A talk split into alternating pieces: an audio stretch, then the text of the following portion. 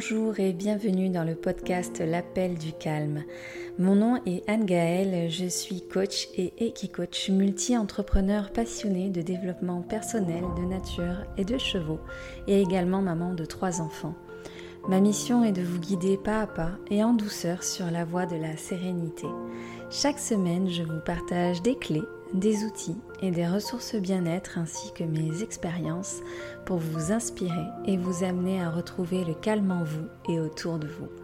Ensemble, faisons de chaque épisode un espace de respiration, un moment pour vous. Alors, à tout de suite pour un nouvel épisode. S'isoler pour trouver le calme intérieur, est-ce là la solution? Alors aujourd'hui on va parler de ça, de la solitude que l'on espère, que l'on choisit ou que l'on désire pour répondre à ce besoin de calme. Tout d'abord, avant de démarrer cet épisode, je tiens à vous prévenir que les travaux vont toujours bon train juste à côté de chez moi. Là pour le coup c'est vraiment sous ma fenêtre. J'espère que euh, ça ne va pas trop perturber l'enregistrement. Malheureusement, je ne peux pas le faire à un autre moment. Donc, je vais faire avec. Ça rentre aussi dans ce que j'aime bien enseigner, c'est-à-dire le passage à l'action, même si c'est imparfait. Donc, c'est pas les conditions idéales, mais bon, je pense que avec mon casque, mon micro, en parlant un petit peu plus fort, ça devrait couvrir le bruit des travaux à l'extérieur. Alors, la thématique du jour qu'on va aborder, c'est une thématique qui est fréquemment abordée en coaching avec les femmes que j'accompagne, qui concerne aussi les hommes. Pour en avoir parlé avec des hommes de mon entourage, moi j'ai une clientèle avant tout féminine, donc euh, c'est pour ça que je parle des femmes. Mais messieurs, si vous écoutez ce podcast, ne vous sentez pas exclus, vous pouvez rester bien sûr jusqu'au bout de l'épisode, parce que c'est une thématique qui va peut-être vous parler. Alors en effet, vous avez peut-être déjà entendu quand vous étiez jeune, votre mère ou vous-même, une fois devenu parent, dire je rêve de m'isoler sur une île déserte. Dans un quotidien qui déborde de partout, quand il y a mille choses à penser et à faire, que la fatigue s'installe, qu'il y a une espèce de, d'émulation au quotidien avec un déséquilibre entre nos diverses vies, vie familiale, vie parentale, vie de couple, vie personnelle, parce qu'on est aussi un individu. Donc là, je vais parler des femmes, mais c'est pareil pour les hommes. Quand on a plusieurs casquettes à porter au quotidien, la casquette de femme, la casquette d'épouse, la casquette de maman, la casquette de la femme qui travaille, de la femme active, c'est super dur de porter toute cette casquette, d'avoir le cerveau voilà, qui euh, répond à tous les besoins du quotidien, les besoins des autres, hein, de l'entourage, et on en oublie à répondre à ses propres besoins. Et là, on se sent tout d'un coup oppressé, débordé. Il y a une tension qui s'installe intérieure, Parfois c'est de la fatigue. Et en fait, à ce moment-là, on ressent ce besoin de s'isoler pour essayer de retrouver du calme. Alors, du coup, est-ce que c'est à travers cette solitude hein, que je vais trouver le calme intérieur et, et quelque part la paix intérieure? Donc c'est ce qu'on va regarder aujourd'hui ensemble.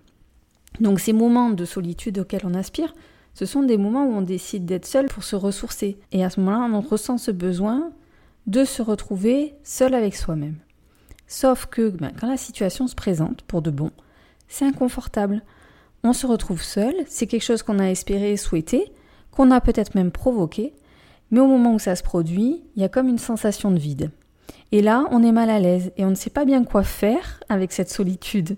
On ne sait pas bien quoi faire de soi et on ne sait pas comment tout d'un coup se sentir bien avec soi-même. On cherche à remplir l'espace et le temps avec des activités, en appelant la famille ou des amis. C'était pas le but à la base. À une époque, je me souviens que j'avais très envie de temps pour moi, pour faire des choses que j'aime faire, mais que je n'avais plus le temps de faire, comme lire, regarder un film, me promener, jardiner, prendre un bain grosso modo les activités principales auxquelles j'aspirais quand les enfants étaient vraiment tout petits, tout bébés, et que j'avais besoin de ces temps-là pour moi. Et quand ça se produisait, que mon mari me disait, ben tiens, je vais faire un tour avec les enfants, ou qu'on les faisait garder, et que j'avais peut-être ne serait-ce qu'une heure devant moi, j'avais tellement d'attentes vis-à-vis de ce moment j'avais tellement envie de pouvoir faire tout ce que j'avais pas eu le temps de faire que, en fait, finalement, ben, j'avais du mal à faire un choix. J'avais du mal à me poser tranquillement et à profiter du moment. Je voulais tout faire, profiter à fond et tellement bien profiter que, du coup, moi, j'en profitais pas parce que je repartais dans le mental à me dire ben voilà j'ai pas le temps et puis je pourrais pas complètement aller au bout de mon livre et puis euh, je vais pouvoir faire qu'une seule chose et ça va être quand le prochain moment etc etc donc après c'était euh, l'emballement hein, des pensées. C'était sur tout le mode de fonctionnement de la famille de ma vie en général euh, est-ce que ma vie de maman est compatible avec ma vie professionnelle? Je me posais un milliard de questions à ce moment-là. Ce qui n'était absolument pas récupérateur ni ressourçant pour moi. J'étais dans une notion de faire plutôt que de simplement être en présence d'un moment qui m'est offert. Dans ces moments-là, on peut se poser la question, quand je me retrouve seule dans une solitude que j'ai moi-même choisie et provoquée, hein, on est vraiment sur ça aujourd'hui, sur cette euh, thématique-là de je veux prendre du temps pour me retrouver, me ressourcer, me régénérer. Mais quand je suis dans ce moment-là et que je n'arrive pas à exploiter ce moment-là, que je n'arrive pas à me retrouver justement, parce que je reste dans le mental, que j'ai envie de combler l'espace et le temps avec des activités. Quand je fais ça, est-ce que véritablement je me retrouve Ou est-ce que je suis en train de me fuir? Parce que ce qui se passe, c'est que si les activités que je fais me ressourcent, me détendent, me font du bien, m'apportent un réel bénéfice, m'aident à retrouver de la clarté, de l'énergie, alors on peut considérer qu'à ce moment-là, on se retrouvait, puisque ça vient nourrir ce besoin de ressourcement, de calme, d'introspection, ou juste de détente et de relaxation. Ou est-ce que je fuis les pensées qui m'envahissent, les questions pour lesquelles je suis venue chercher des réponses, le recul que j'ai besoin de prendre pour pouvoir mieux avancer par la suite Est-ce que le fait de mettre des activités, passer des coups de fil, quelque part c'est un moyen de m'empêcher d'avoir à me confronter à ces pensées-là qui me tracassent et qui me font peur. Donc ça, c'est la, première chose. Peut-être que ça va déjà vous interpeller. Quand je me retrouve seule, qu'est-ce qui se passe en moi? Comment je vis le moment? Alors même que je l'ai choisi, parce qu'on est vraiment dans cette contradiction-là, vous avez peut-être déjà vécu ce moment où, si vous êtes parent, vous avez très envie de faire garder vos enfants. Et c'est quelque chose, donc pareil, vous vous organisez euh, pour pouvoir le faire et vous retrouvez soit seul, soit en couple. Et puis, une fois seul, une fois en couple, vous ne pensez qu'à vos enfants, vous ne parlez que d'eux, vous n'avez qu'une hâte, c'est de les retrouver. Dans ces moments-là, en fait, ce qui vient vous chercher, c'est surtout cette notion de culpabilité. C'est ce qu'on ne s'autorise pas à faire. Donc là, on va en venir justement à ces raisons qui font que c'est si difficile parfois d'être seul avec soi-même, d'être confronté à cette solitude-là. La première des choses, c'est que ben, déjà, on ne nous apprend pas tellement à être seul. Déjà, on nous apprend à faire, beaucoup. Dès, euh, dès tout petit, on apprend à faire des choses. On apprend ensuite à l'école aussi à faire des choses. Et puis au travail, on apprend aussi à faire des choses. On développe nos compétences dans l'action, la réalisation de choses. Et simplement la compétence être quelqu'un, voilà, juste être, ça, on ne nous l'apprend pas. C'est quelque chose qui vient beaucoup plus tard et encore pourvu que l'on s'intéresse un petit peu au développement personnel. Mais sinon, on ne nous apprend pas à être simplement dans l'être, l'être avec vraiment le E majuscule. Donc ça, c'est la première difficulté, c'est que du coup, quand on se retrouve seul, on cherche à faire quelque chose. Inévitablement, c'est plus fort que nous. Ensuite, on est un être social. On est fait pour vivre en communauté, en famille, on n'est pas fait pour la, solitude. Euh, les humains ont pu survivre parce qu'ils ont vécu en communauté et que c'est l'union des différentes forces et compétences qui ont permis aux êtres humains de traverser les âges et d'évoluer. Donc on a aussi besoin du contact des autres pour exprimer qui nous sommes, mais aussi quelque part en mode survie. On a quelque chose d'imprimé en nous par rapport à ça. Donc être seul, c'est comme se retrouver un petit peu vulnérable, en danger. Ensuite, quand on est seul, on se retrouve face à son monde intérieur, comme face à un miroir. Et là, ça peut être vertigineux et ça peut effrayer. Ensuite, il y a la dépendance à la présence de l'autre. Donc finalement, quand l'autre est là, on évite de penser à ce qui nous fait peur, à nos désirs, à nos craintes, à nos fantasmes, à tout ce qui nous concerne. Ensuite, on est vraiment dans une génération où on a pris l'habitude de combler l'espace et le temps avec nos téléphones portables et toutes les applications que, que, cet outil nous propose, que ce soit des applications de loisirs, de jeux, des applications euh, professionnelles aussi qui maintenant sont regroupées sur un seul et même téléphone. Donc, on est très très très vite tenté pour combler les moments d'attente. Eh bien, on va prendre le téléphone. Donc il n'y a qu'à voir hein, dans les salles d'attente, il n'y a qu'à voir euh, au restaurant même. Euh, vous avez l'image, hein, vous, voyez de quoi je veux parler. Et ensuite, il y a les freins et les croyances sociales aussi, qui font que euh, réclamer du temps pour soi, dire j'ai besoin de temps pour moi, c'est assez mal vu.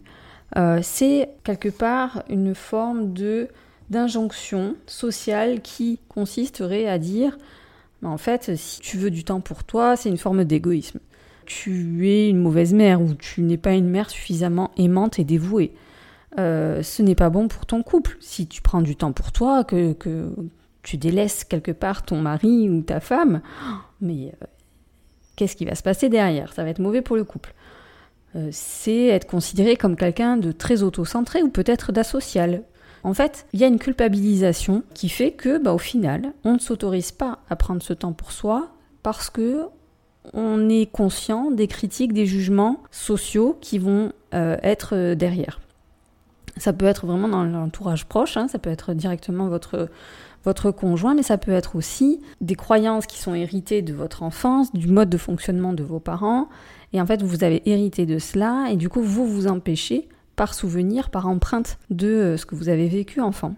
Donc moi, je me retrouve assez bien dans cette dernière catégorie dans la catégorie culpabilité. C'est depuis quelques années le gros travail que je fais sur moi et j'avance quand même pas mal là-dessus.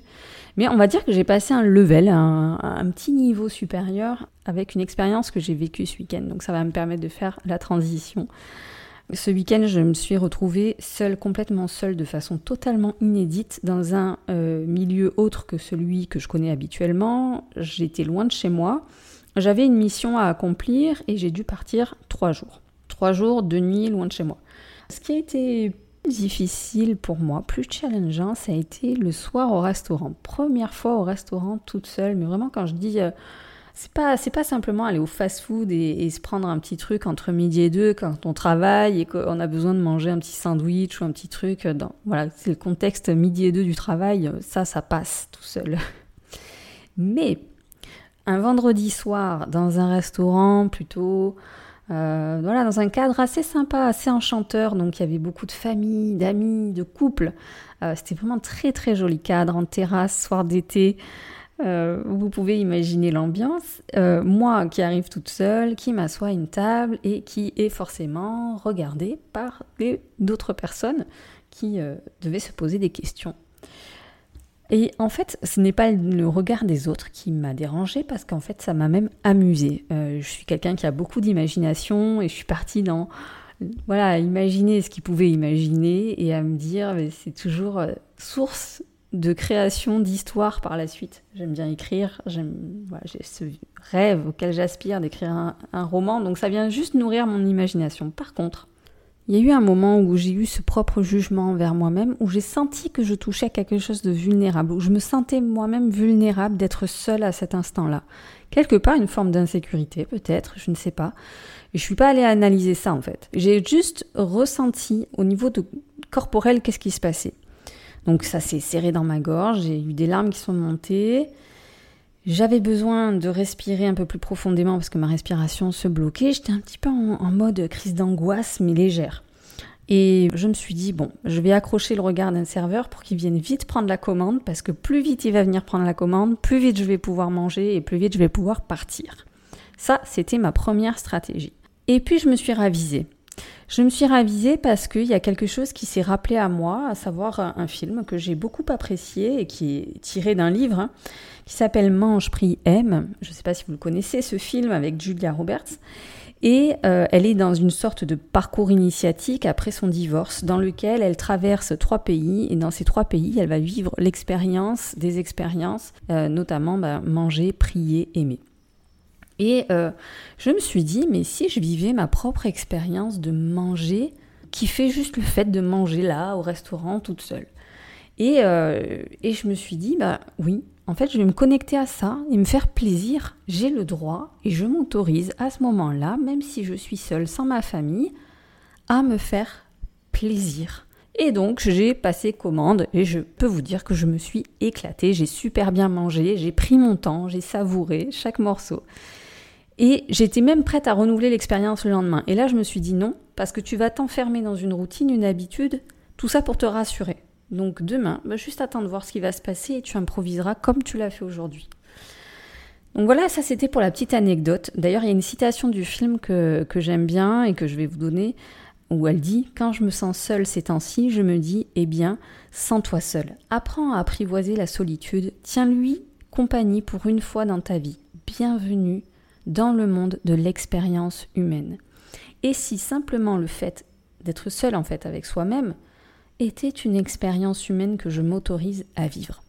Alors, être seul avec soi-même, pourquoi faire hein, On en revient un petit peu au sens de tout ça, parce que la question de base, c'était est-ce que c'est dans la solitude que je vais trouver ce calme intérieur? Donc déjà, cette solitude, qu'est-ce qu'elle va permettre? Elle va permettre de se découvrir, parce qu'il y a de la place pour le faire. Il n'y a plus d'excuses non plus pour renoncer à le faire. Et les masques sont inutiles quand on est seul avec soi-même. Ça va permettre du coup de mieux se connaître, de prendre du temps pour soi et recharger ses batteries, de faire un point sur ses besoins, de quoi j'ai besoin et comment ces besoins ont évolué. Peut-être que mes besoins ne sont plus les mêmes qu'il y a six mois en arrière, un an en arrière. Je suis une maman avec trois enfants qui sont âgés maintenant de 7 à 11 ans. Mes besoins aujourd'hui ne sont plus les mêmes que les besoins que j'avais lorsqu'ils avaient 3 mois et 4 ans. Donc ça permet de faire un point sur ses besoins, sur ce qu'on veut, ce qu'on ne veut plus, sur ses objectifs, sur ses relations, de faire le tri dans toutes les informations qu'on accumule au quotidien. Il y a peut-être des choses qu'on peut laisser de côté, qui ne nous sont plus utiles, et puis on peut euh, se concentrer sur des choses plus utiles. Donc ça va permettre de prendre de la hauteur et du recul par rapport à notre quotidien. Et tout ça, ça va permettre de se découvrir. Quand on est seul aussi avec soi, il y a une forme de quête spirituelle. Et je parle de quête spirituelle, on n'est pas dans quelque chose de religieux, ni ésotérique. On est vraiment dans quelque chose qui se passe entre soi et soi. Quand je suis seule avec moi-même, je touche à cette vulnérabilité, à cette authenticité profonde. Et là, je suis obligée de déposer mes masques. J'en ai pas besoin de toute façon. Si j'apprends à aimer et faire la paix avec ce que je vois de moi dans ces moments-là, alors petit à petit, je vais gagner en paix intérieure. Et c'est en étant un meilleur ami pour moi-même que je vais devenir une meilleure amie pour les autres, pour mes enfants, pour mon mari, pour mes parents, pour mon entourage. Si j'apprends à être davantage présente à moi, consciente de ce qui est en moi, de ce qui m'habite et de la manière dont je le gère, je vais améliorer ma présence à l'autre. Donc c'est un gain important, effectivement, ça permet de gagner une forme de paix intérieure. C'est un vrai travail. C'est-à-dire que là, on va passer aux clés. Mais la première des clés, c'est de réitérer cela assez souvent. Et plutôt que de vouloir prendre une semaine entière ou de vouloir partir sur une île déserte, c'est-à-dire d'aller dans quelque chose d'extrême, d'attendre que notre besoin soit extrême, eh bien, ce serait de prendre ce temps plus régulièrement, peut-être même quotidiennement, prendre simplement peut-être cinq minutes tous les matins et juste faire un petit check-up de comment je me sens, aujourd'hui. Qu'est-ce qui est présent en moi? Quelles sont les, les pensées qui sont présentes en moi, les émotions, les sensations corporelles? Est-ce que j'ai des tensions quelque part? Est-ce que j'ai des envies particulières? Est-ce que j'ai des besoins que je... Je sens que j'ai besoin d'assouvir, mais je ne le fais pas. Je ne prends pas le temps, je ne les mets pas en priorité. Quelles conséquences ça a? Et d'être juste tout à fait honnête, cinq minutes avec soi, euh, tous les matins. Ou une fois par semaine, si c'est trop tous les matins. Ou une fois par mois prendre une heure, prendre euh, deux heures, prendre une journée. Voilà, pas besoin de forcément prendre une semaine complète ou un mois complet. Donc, les clés pour apprendre à se sentir bien avec soi, vous pouvez prendre un, stylo et peut-être noter quelques clés parce que je vais en fait vous poser des questions qui sont des questions ouvertes et vous pouvez noter ces questions et de temps en temps vous les poser. Ce sera ce petit temps d'introspection. Donc pour apprécier sa propre compagnie, déjà c'est de savoir comment au quotidien je prends soin de moi Comment je prends soin de moi Comment je prends soin de moi quand je suis seule avec moi-même aussi Donc ça c'est la deuxième question. Comment je prends soin de moi quand je suis seule avec moi-même Comment je réponds à mes besoins? Qu'est-ce que je décide pour moi? C'est-à-dire qu'on est très fort pour prendre plein de décisions, Mais quand ça nous concerne, c'est parfois beaucoup plus difficile. Donc là, qu'est-ce que je décide pour moi? C'est quand la dernière fois que je me suis autorisée à m'ennuyer. C'est quand la dernière fois que je me suis autorisée à m'ennuyer. Qu'est-ce que je me dis? Quelles sont les pensées qui me traversent? Qu'est-ce que je ressens dans mon corps, comme je disais tout à l'heure? Qu'est-ce que je ressens comme émotion, comme sensation corporelle? Où est-ce que c'est agréable? Ou est-ce que c'est tendu dans mon corps? Comment je respire? Comment est ma respiration? De quoi j'ai besoin maintenant pour me rencontrer vraiment? De quoi j'ai besoin maintenant pour me rencontrer vraiment, de quoi j'ai envie, qu'est-ce que j'ai envie de faire, qu'est-ce qui me ferait du bien, qu'est-ce qui me ferait plaisir, qu'est-ce que je peux m'autoriser, qu'est-ce que j'ai envie d'expérimenter? Quelle part de moi je peux exprimer, libérer, expérimenter davantage? Hein, C'est-à-dire quel masque je peux déposer et juste être moi dans ma vérité un peu plus? Quelle part de moi je peux exprimer, libérer, expérimenter davantage? Quand je suis seule avec moi-même, qui je veux être à cet instant? Qui je veux être à cet instant? Plutôt plutôt que qu'est-ce que je peux faire? C'est qui je veux être à cet instant? En quoi ce moment de solitude a du sens pour moi? En quoi ce moment de solitude a du sens pour moi? En bref, si je dois résumer, euh, la solitude, c'est quelque chose qui peut évidemment nous permettre de nous rencontrer parce qu'à ce moment-là, on se retrouve seul face à soi-même. À condition de ne pas vouloir combler le vide et l'espace provoqués par cette solitude en y mettant un tas d'activités ou en se raccrochant à la présence de quelqu'un d'autre au téléphone ou en pensée. Quand on a ce besoin, il est intéressant de se questionner sur de quoi j'ai besoin à cet instant-là. Est-ce que ce que j'ai prévu pour moi, c'est la volonté de me retrouver ou est-ce que je me fuis? Quelles sont les croyances, les freins qui m'empêchent de prendre ce moment-là ou d'être présent à moi-même dans ce moment-là? Comment je peux répondre à ce besoin de calme intérieur, de paix intérieure au quotidien sans attendre que la cocotte minute soit pleine et qu'elle explose? Donc comment prendre ce temps plus régulièrement? Comment m'organiser pour ça? Me faire ce cadeau-là? Voilà, cet épisode est terminé. J'espère qu'il vous aura amené des clés concrètes pour vous aider à avancer vers plus de calme en vous et autour de vous. N'hésitez pas à me faire vos retours, vos commentaires. Je serai ravie de vous lire et d'échanger directement avec vous. En attendant la semaine prochaine, portez-vous bien. Merci pour votre écoute d'aujourd'hui. Si vous avez aimé ce podcast et pour ne rien manquer des prochains épisodes, suivez-moi sur votre plateforme de podcast préférée. Si vous pensez que son écoute peut être utile à un proche, n'hésitez pas à le lui partager afin de le soutenir dans son cheminement personnel. En attendant le prochain épisode, retrouvez-moi sur les réseaux sociaux. Je vous dis à très bientôt et d'ici là, n'oubliez pas de répondre à l'appel du calme.